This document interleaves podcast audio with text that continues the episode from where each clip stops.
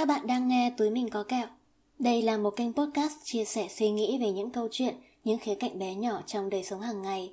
Từ đó mang đến cho các bạn những góc nhìn mới, những niềm vui mới. Podcast được thành lập bởi nhóm 6 người bạn trẻ cùng chung một khát khao, mong muốn mang đến những năng lượng tích cực cho tất cả mọi người. Và giờ thì hãy cùng chúng mình lắng nghe những chia sẻ trong tập podcast ngày hôm nay nhé.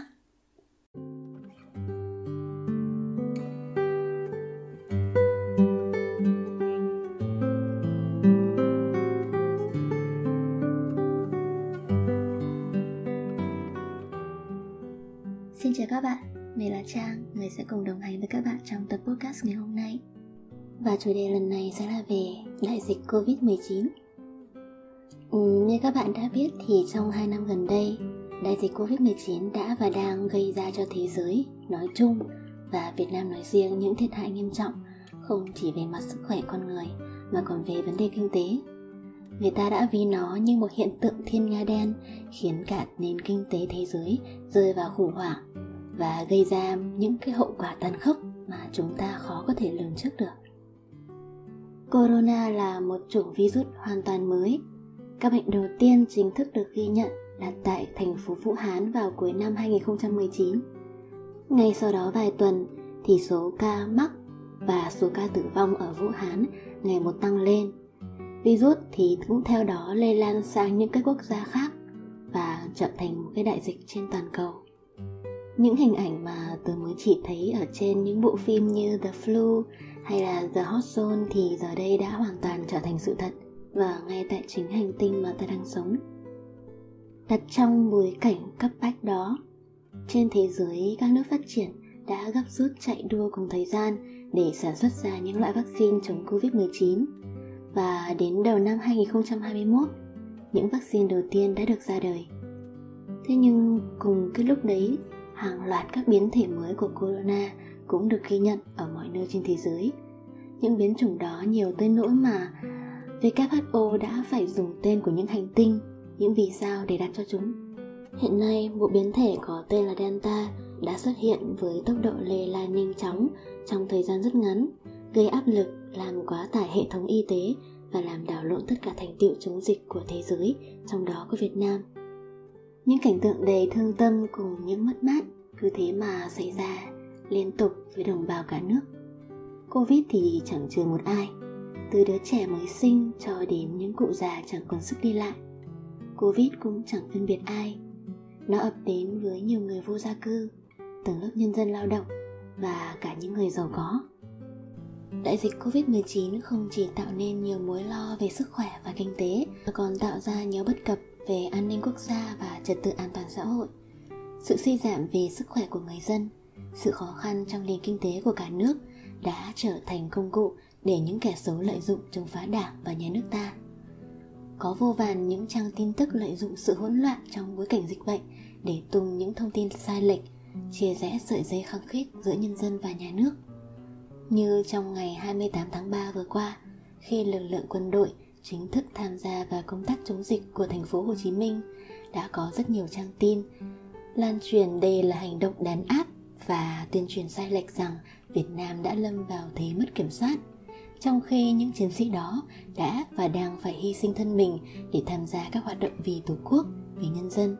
Họ phải liên tục tuần tra, canh gác, vận chuyển lương thực thực phẩm, đi từng ngõ, gõ từng nhà, để nắm bắt tình hình của nhân dân cũng như động viên giúp đỡ họ thành thật mà nói thì chắc chắn trong chúng ta ai cũng từng có cảm giác hoang mang và lo sợ khi biến thể mới tràn vào việt nam.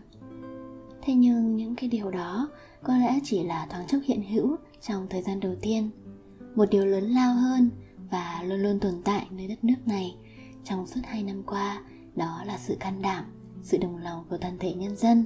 Mọi người luôn nắm lấy tay nhau để cùng đứng lên chiến đấu với dịch bệnh tôi đã từng nghe một câu nói như thế này. Đêm càng tối thì ánh sao càng sáng.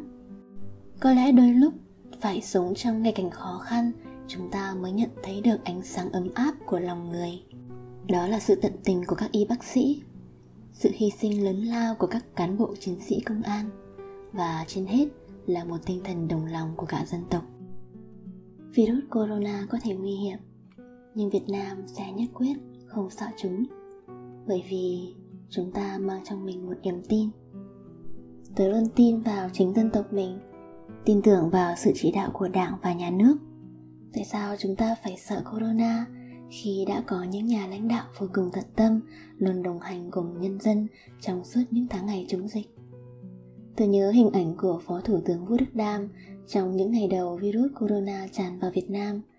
Một khuôn mặt luôn đau đáu nghĩ về nhân dân cả nước. Bác luôn động viên vực dậy tinh thần của toàn thể nhân dân mạnh mẽ đứng lên để lùi dịch bệnh Việt Nam trong những ngày đầu tiên chống dịch nhờ có sự chỉ đạo của bác mà đã có thể vượt qua bao khó khăn sau nhiều lần tưởng chừng như bị đánh ngã. Bên cạnh đó, tôi tin vào những vị anh hùng áo trắng đang ngày đêm kiên cường giành giật sự sống cho bệnh nhân sau lớp áo bảo hộ.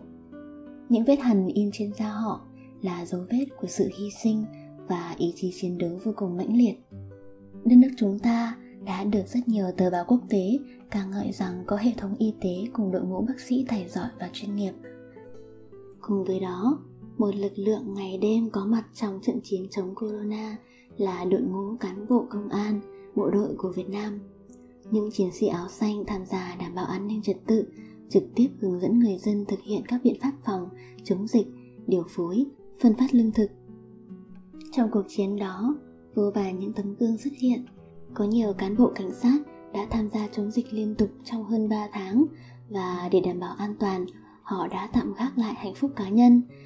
Thậm chí, có những người đã phải hy sinh cả tính mạng để hoàn thành xuất sắc nhiệm vụ được giao, bảo vệ cuộc sống yên bình, tính mạng và tài sản cho nhân dân. Cuối cùng, một lý do chính nhất khiến đất nước Việt Nam sẽ không bao giờ sợ corona đó là chúng ta có một lòng yêu thương lớn hơn dịch bệnh Đại dịch Covid-19 đã khiến nhiều người phải chật vật mưu sinh vì không có việc làm. Nhiều người dân nghèo thì lại càng lâm vào cảnh trồng chất khó khăn. Nhưng với quyết tâm không để ai bị bỏ lại phía sau, nhân dân cả nước đã cùng đồng lòng giúp đỡ lẫn nhau.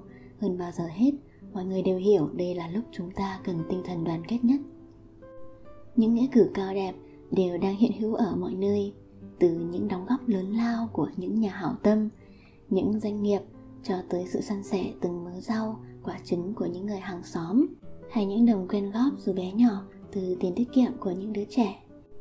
Tất cả đều vô cùng đáng quý. Bên cạnh lòng nhân ái, đó còn là sự anh dũng.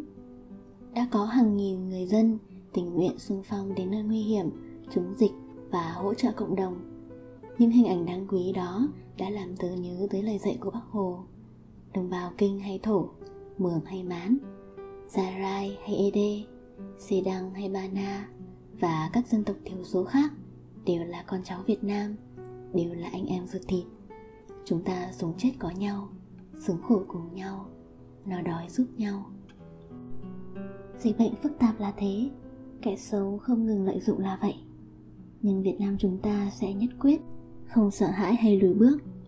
Dù có phải trải qua bao nhiêu khó khăn, gian nan đi chăng nữa, chúng ta nhất định sẽ không đầu hàng, nhất định sẽ chiến đấu đến cùng và chiến thắng đại dịch.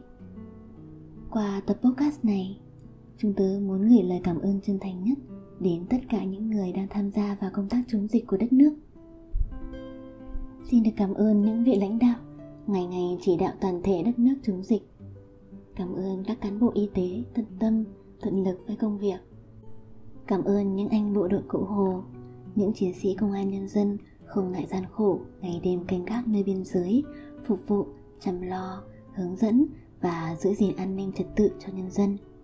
Xin được cảm ơn những nhà báo, phóng viên không mang hiểm nguy mà sẵn sàng vào giữa tâm dịch để viết tin bài. Cảm ơn những tình nguyện viên xung phong tham gia vào cuộc chiến chống dịch mong rằng những gì dân tộc ta đang trải qua, những khó khăn, đau thương cùng mất mát của hiện tại sẽ nhanh chóng qua đi.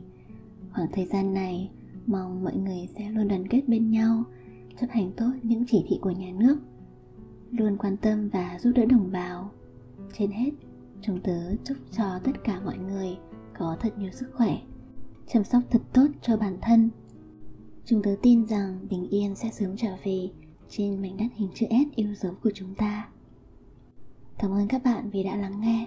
Hẹn gặp lại mọi người trong những tập tiếp theo của Túi Mình Có Kẹo.